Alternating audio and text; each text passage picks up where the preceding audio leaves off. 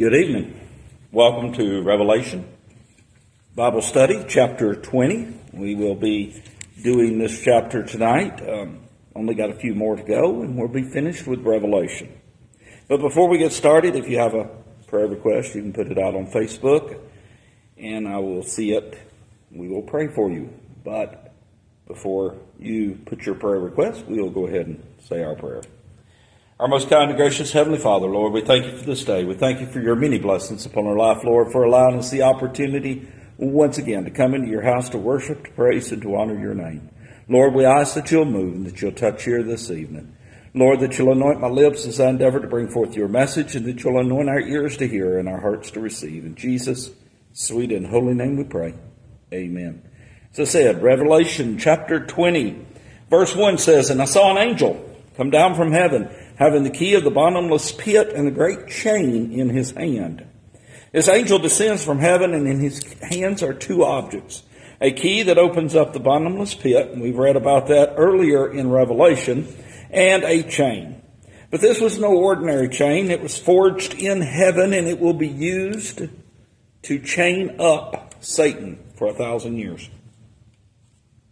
And he laid hold on the dragon, the old serpent, which is the devil Satan and bound him a thousand years. Angel captures Satan, and after wrapping him in the chain and securing it, he opens the bottomless pit or the abyss, and Satan is thrown into the pit for a thousand years. for a thousand years, Christ will be on this earth in his throne, or on his throne, ruling the earth. Satan will not be able to bother us for a thousand years. And this is literally a thousand years. Oftentimes, when, when we go into the scriptures and we see a thousand, we think, well, it's just a period of time. But this time, it actually does mean 1,000 years. So he's going to be chained up in this pit for a thousand years and nothing to bother us. Christ will be in charge. But at the end of that thousand years, he's released.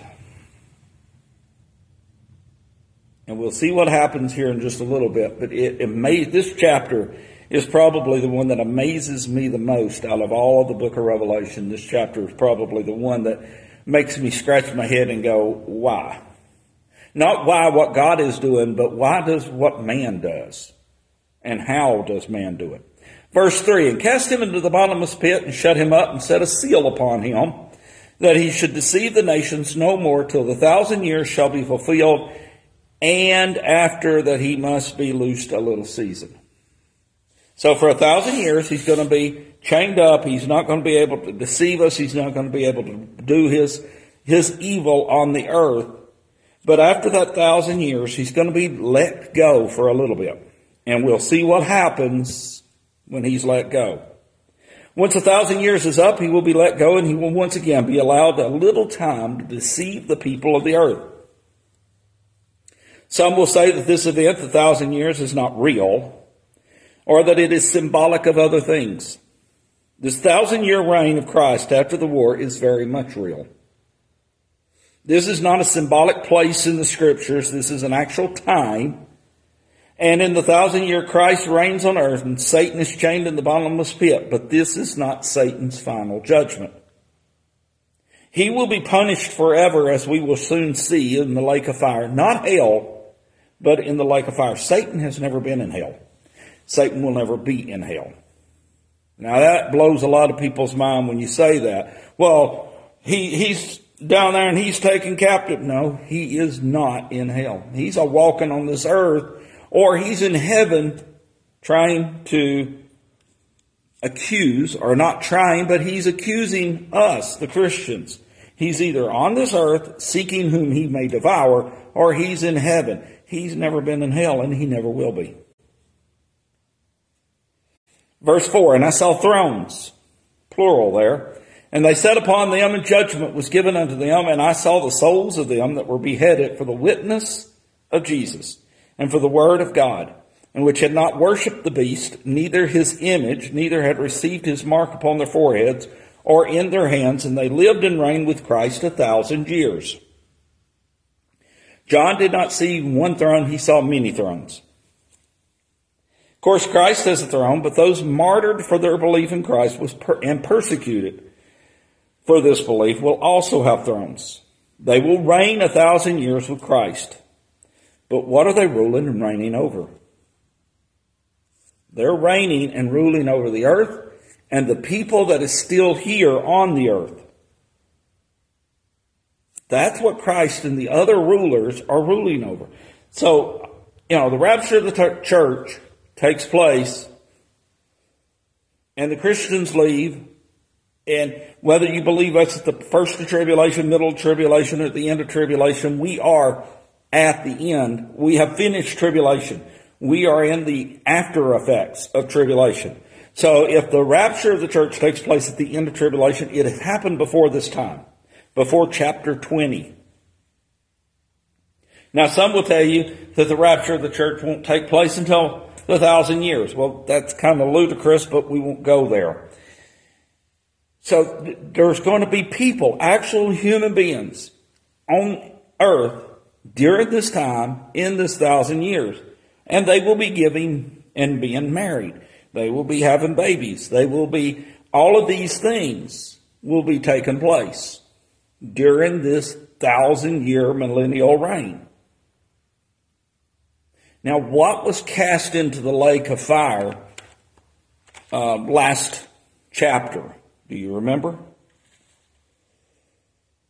The beast was taken, false prophet was taken. They were both cast into the fire.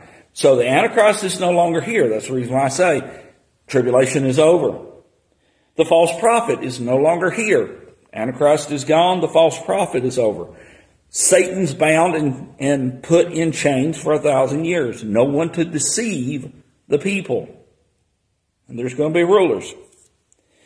But verse 5 But the rest of the dead lived not again until the thousand years were finished. This is the first resurrection. What? Think about what that verse says on, on the surface. Think about what that verse says. But the rest of the dead lived not again until the thousand years were finished. This is the first resurrection. Who are the dead? And if the rapture of the church has taken place, wouldn't that been a resurrection?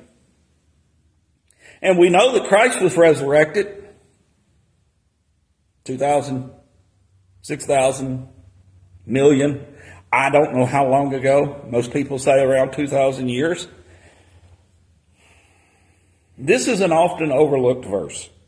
The rest of the dead lived not until the thousand years were finished. The thrones were filled with those that had been killed for, the, for Christ. But the rest of the dead, those that died of natural causes and other factors, has not been resurrected yet. They will continue in their graves until the end of the thousand year millennial reign of Christ, and this is considered the first resurrection. But note the Bible specifically calls this the first resurrection so there are more resurrections. But we know that Christ was resurrected. And at his resurrection, the patriarchs was seen in the streets of Jerusalem. Matthew 27 verses 52 and 53, not 52 and 23. My apologies for those of you that's got the study guide. And the graves were opened and many bodies of the saints which slept arose and came out of the graves after his resurrection and went into the holy city and appeared unto many. And of course, there's Lazarus, whom Christ raised from the dead, and the widow's son, and plenty of others. So how can this be the first resurrection? Look at who's being resurrected. Those that have died and went to their graves not by man's hands, not martyred. They are the ones that died of an old age, died of car wrecks, the first resurrection, they, the, Christ sees the ones that are resurrected for martyrs. They're, they're immediately taken and put on their thrones, if you will. They're, they're giving their robes of white, as we learned really early, and they happen as they are being killed. This is the first mass resurrection. The graves are opening up. But if this is the first resurrection, what's coming next? We'll see that in just a second. Blessed and holy is he that hath part in the first resurrection. On such the second death hath no power, but they shall be priests of God and of Christ and shall reign with him a thousand years. But wait, hold it, hold it. It says that they wouldn't be raised again until the end of the thousand years. Now it's saying that they're going to reign with him for a thousand years. What? John was confused, right? No, John was not confused. We read this in our vernacular, in our ways of looking at the world. We read this with modern day eyes. Let's go back and look at what he was trying to tell us in the first century. Those that are in the first resurrection will live forever and will be priests of God in Christ. These are the Christians that died of natural causes or for other reasons. They will also be priests for a thousand years. This will be after the thousand year millennial reign, because in verse 5, this resurrection will be after the millennial reign.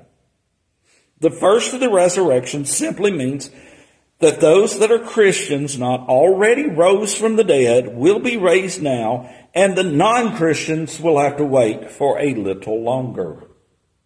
And that they will have their time, these Christians that are raised in and resurrected now will have their opportunity to be rulers and leaders for a period of time.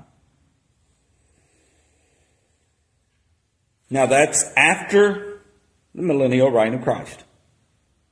So we know that something's going to happen, but we know that Christ is going to continue on. These guys will get to be, they're not the martyrs, they're the ones that, as I said, they've died of natural causes, but they still get to rule and reign. And they have a term limit, if you will, looking at it in today's world. They will have a term limit. They'll reign for a thousand years and they'll sit down. Someone else will get to reign and rule. That's the way I'm reading it. Now, if somebody has read it differently than me, by all means, let me know. But that's the way I read it, and that's the way that when I was studying this verse, it came to me, is that we will, if you will, we'll share in the in the ruling and the reigning. If if my parents they died uh, 2000 and 2015, they'll actually get to be rulers in this period, in this time period. The ones that are sitting on the throne with Christ are the ones that are martyred in the tribulation period. And let's back up a, just a thought. And they were beheaded for the witness of Christ and for the word of God, which had not worshipped the beast, neither his image, neither had received his mark upon their forehead. That's the middle of the tribulation. That's the tribulation period. So the first rulers and reigns will be the martyrs that died in tribulation. These that we're talking about now are the ones that are already passed away and in the grave now. My parents, if you will. They will get to partake. If I go by the way of the grave, I'll get to partake with this. Does that make sense to everyone? As I said, 20 is probably my most uh, favorite chapter because it gets it gets a little uh, it gets confusing if you just read it and don't think about what you're reading. If you just gloss over it. Now, verse seven. And when the thousand years are expired, this is the thousand year millennial reign, Satan will be loosed out of his prison. He'll be released from the abyss. He'll be released from his chains. The door will be open. He'll climb out. This is what surprises me. Mankind, after being with Christ for a thousand years, Christ, uh, Satan will go out, verse 8, and shall go out to deceive the nations which are in the four corners of the earth, Gog and Magog, to gather them together to battle, the number of whom is as the sand of the sea.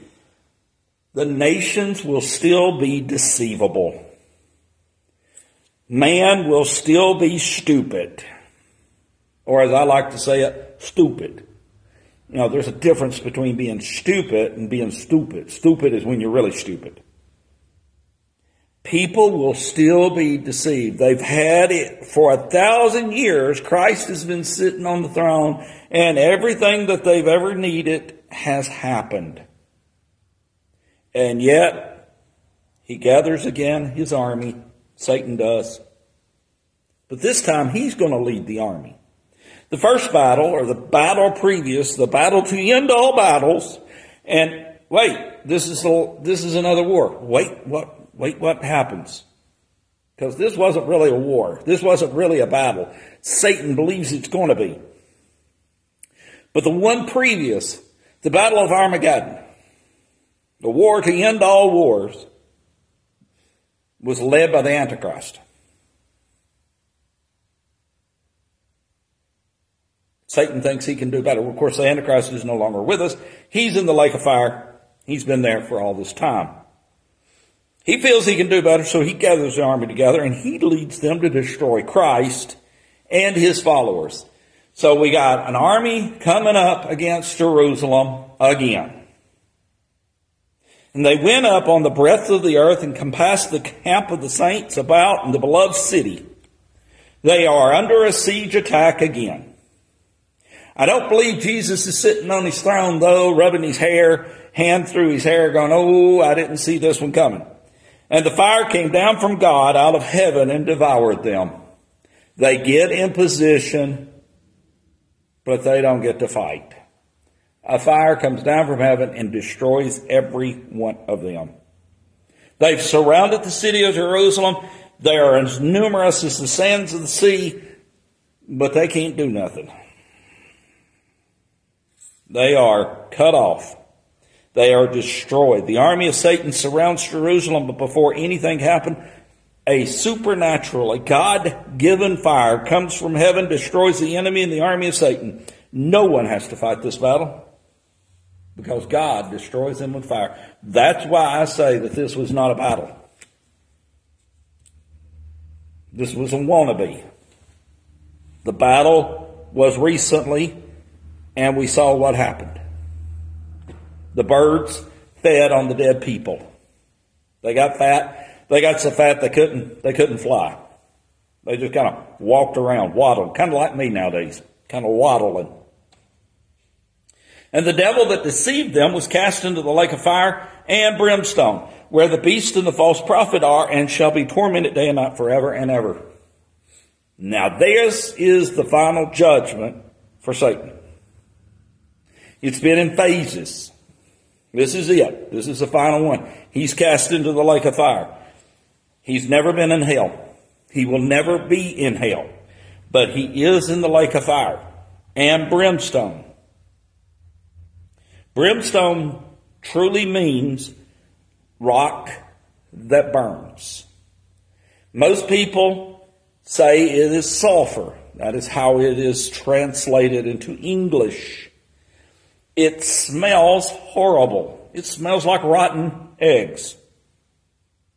So it is, he is cast into this fire, and we talked about this a couple of weeks ago, how hot this fire would be. It's not, it's not the intensity of the sun, but it is hot enough.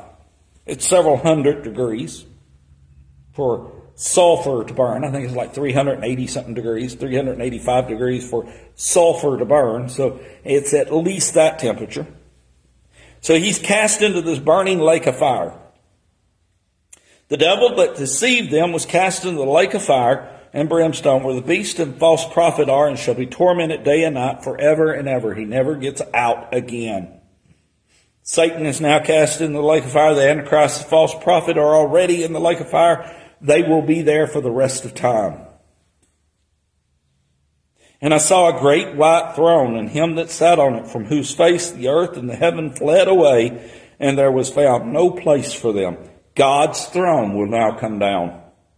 And God will be on it to judge the ones dead and resurrected. He will look for the names in the book of life.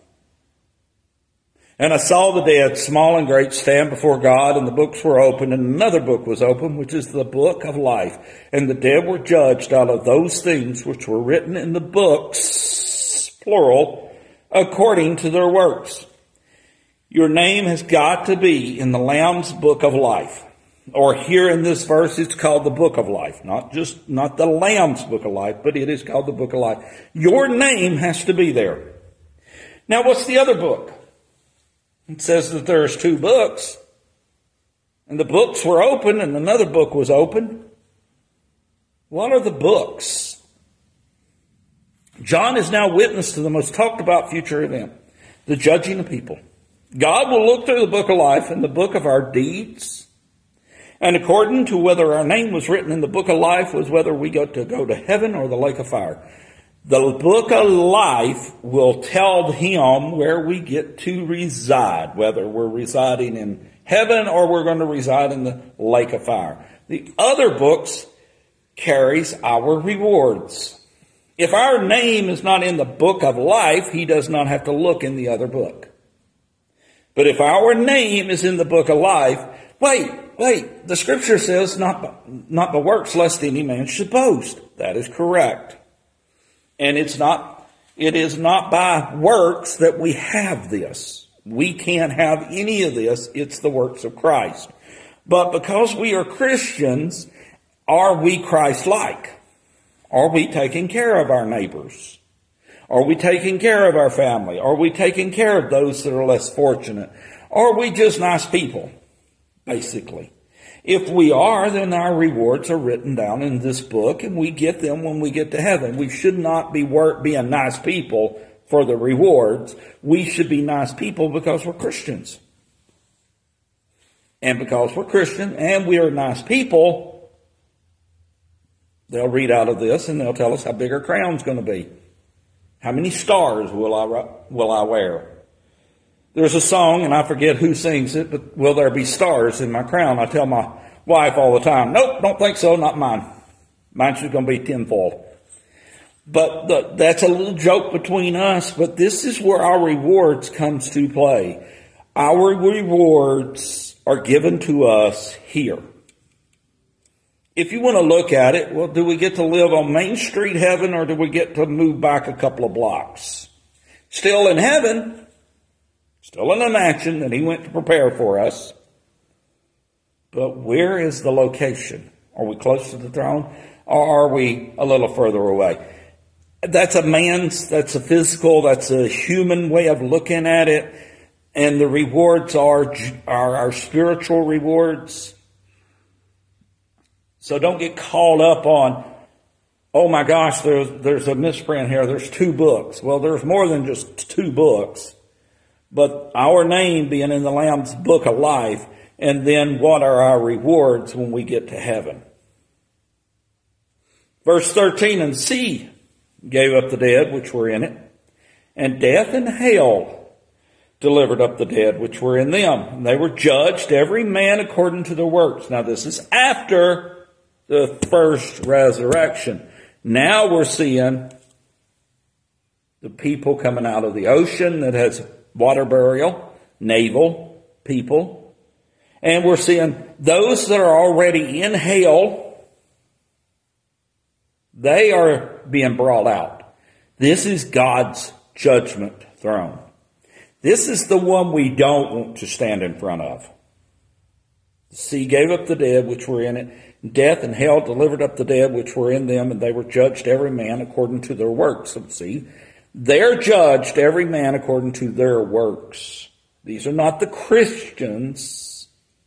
These are the ones that are already dead and did not have Christ. Those individuals in the sea and those in the graves are now standing before God and being judged. Death and hell were cast into the lake of fire. This is the second death. Death and the inhabitants of hell are now cast into the lake of fire. This is the second death. The first was when the body died. Second is the eternal separation of God from those that are from those in the lake of fire. See, we all like to think that, you know, hell's going to be a horrible place, and it is. It's very real. It's going to be where the fire is never quenched and the worm dies not. But really, the whole thing is, even down here on this earth, when we're going through it, when we're having all kinds of bad days or whatever, we have the comfort and the hope that there is a Christ out there who loves us and cares for us and takes care of us, carries us, makes us well, do all of that. In hell, we know that He's not going to hear us. We are cut off completely from God. We can cry, we can moan, and we can get on our knees, and we can beg, and we can plead, but He's not going to hear us. Oh, well, then that means that God's such a horrible God. No. We did this to ourselves. The individuals that are standing there or being cast into the lake of fire, they did this to themselves because they have heard and they know. And because they hear and they know, but they don't do anything about it, they're thrown out. I used the, the analogy the other day uh, when the king had the wedding and nobody wanted to come, so he went out and he found people on the street. He told his servants, Go out into the highways and the hedges and compel them to come in. And the king comes out when he hears that the hall, the great hall, is full of wedding guests. Oh, well, we can have the wedding now. We can get my prince married to his princess. And he comes out and he looks, he surveys the scene, and there is one individual in that whole crowd that is not wearing the wedding garment. And the king goes up to him, and I'm using my own words, but the king goes up to him and says, uh, dude, why aren't you in your, why ain't you in your white robe? Well, I didn't feel like putting it on. Well, you can get out of the king's hall. You're not welcome. Well, that's a horrible thing. Well, the king provided him the wedding garment. All he had to do was go to the bathroom, wash his hands, wash his feet, face, wash his feet, put the wedding garment on, and walk out, and he would be eating of the king's table. But he was too lazy to even do that. He didn't want to go to the bathroom. He didn't want to go wash his hands. He didn't want to go wash his feet. He didn't want to go do any of that. He certainly didn't want to put on the king's garment. He probably had the king's garment there laying in his lap. So the king wasn't wrong in what he done. He provided the opportunities and he provided the garment for that individual to wear so he could be in the wedding. Christ provided us the wedding garment on the cross of Calvary. We have got to accept it. We have got to put it on. If we don't put it on, we don't make it to heaven. It is the sin of disobedience that sends people to, the, to hell and then removes them from hell and puts them into the lake of fire. It is not God's fault. So don't get mad at God when this happens. He's been very just, He's been very right, and He's been very fair. As a matter of fact, He's been more than fair. I heard a song the other day that said, I'm glad that grace is not fair. And I thought, well, now this is going to be an interesting song. I'm going to listen to it. Because of the things that I have done, but yet grace comes to me. Grace isn't fair. And I am the benefit of that unfair grace. And I'm not saying that the grace is unfair, but I shouldn't be the benefit of it because of what I have done in my past. So grace is unfair because it's equal to every one of us. Verse 14, and death and hell were cast into the lake of fire. This is the second death. The inhabitants of hell are now thrown into the lake of fire. They've been brought out of hell where the fire is quenched not, and the worm dies. They are told that they're going to go to the lake of fire, and then they go to the lake of fire. Whosoever's name, or whosoever was not found written in the book of life, was cast into the lake of fire. If your name is not found in the book of life, you will be in the lake of fire for all of the rest of eternity. And you did it to yourself. If you hold a revolver up to your head and you put six bullets in it, one, you're stupid for putting a gun to your head, but if you put six bullets in that revolver and you pull the trigger, guess what's going to happen? Unless the gun misfires, you're going to kill yourself. Whose fault is that? It's not Remington, it's not Colt, it's not Beretta, it's not any of the manufacturer of the weapons. It is your stupidity for putting the gun up to your head with a loaded chamber or a loaded clip or a loaded whatever. If you find yourself looking up into the lake of fire while you're standing in it, it's not God's fault, it's yours. Because the sin of disobedience is why you're there. If your name is not found in the book of life. So I'm here to ex- explain to you that it is really, really simple to get your name in the Lamb's Book of Life. All you have to do is say, Father, forgive me, for I am a sinner. Or don't even say those words. Just tell him you're sorry. The thief on the cross said, Remember me this day. Christ said, This day you will be with me in paradise. We talk about the sinner's prayer, but there is no such scripture in the Bible. It's not even in the Apocrypha. There is no such thing as a sinner's prayer. If it's words coming out of your heart and it's heartfelt and you are asking God to forgive you, it does not matter what you say as long as you say it. He said to confess your faults, your sins. Confess them to Him. He already knows them. But however many of us were uh, parents and we had little children, or maybe we're grandparents and we have little children, and, and we stand there and we watch those little children and we see them do things that they shouldn't do. And then we ask them, well, did you do it? No, no, I didn't do it. You stood there and you watched them. Guess what? God is standing there. He's watching us. So he knows what we've done. He wants us to come to him and say, sorry. And that's how you get your names in the Lamb's Book of Life. There are no scriptures you have to memorize. Now, I do find it odd that Christians will say, or so called Christians will say, well, I don't believe all of the Bible. Sorry, you're not a real Christian. Or, I don't have to go to church. Well, no, you don't have to go to church. You're right. You should want to go to church and you should make every effort to go to church. Because even Christ went to the synagogue and we're supposed to be Christ like. We should go to the synagogue. We should go to our churches. So I'm here to tell you if you are not a Christian, if you've not gotten the Lamb's, uh, your name written in the Lamb's Book of Life, today is the day.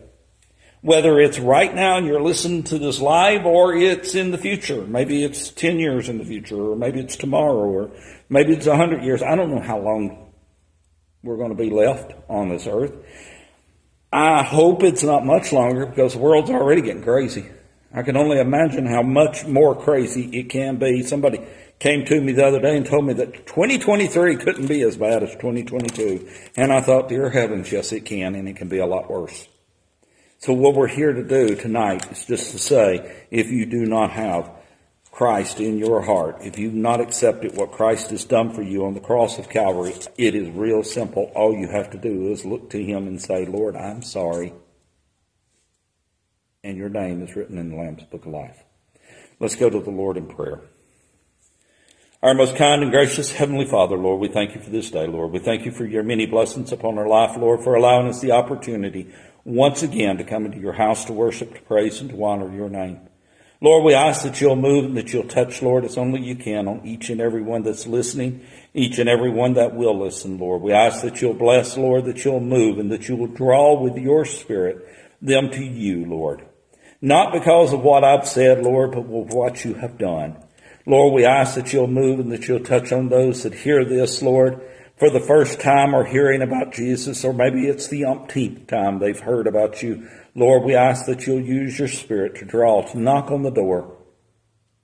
And Lord, let them invite you in so that you can clean the house. And Lord, that you can sit down and sup with us. Lord, and we ask this in Jesus' sweet and holy name we pray. Amen. We will be here next week, Revelation chapter 21 two more weeks and we are done with this if nothing else happens. We'll see you then.